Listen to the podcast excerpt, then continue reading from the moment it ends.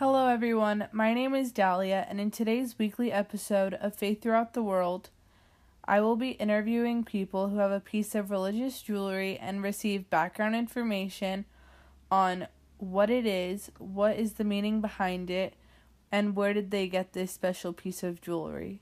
The first person I will be interviewing for this podcast is my mom, also known as Deanne. Can you please give us a description of a piece of religious jewelry that you own? I own a 14-karat gold St. Christopher necklace pendant. And what is the special meaning to you of owning this necklace? I was the only grandchild of 7 children that was given this pendant by my grandfather. Where did you get the necklace and when?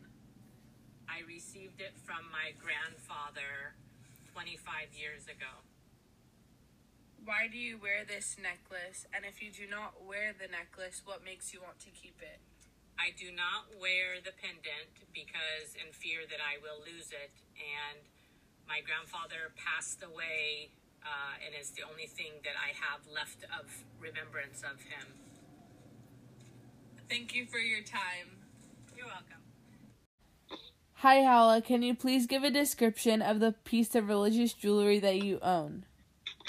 It is a silver necklace with a silver and baby pink cross on it. What is the special meaning to you of owning this necklace, and where did you get it? I'm from Los Angeles, and my whole family is from the Middle East, specifically Jordan. And a couple years ago, my grandparents from my mom's side went to go visit Jordan, and they brought me back this necklace. Why do you wear this necklace?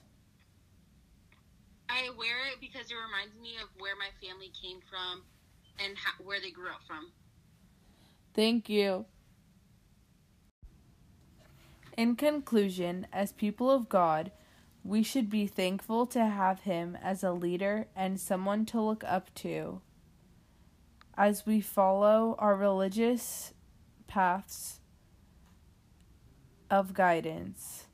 Many people own different pieces of jewelry such as necklaces, bracelets, earrings, and rings.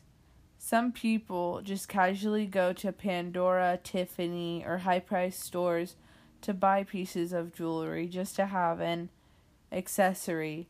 And that can be nice to own and all.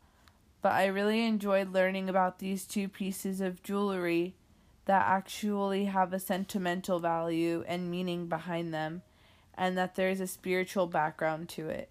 I hope you enjoyed this week's podcast, and on next week's podcast, it will consist of learning more about the Bible.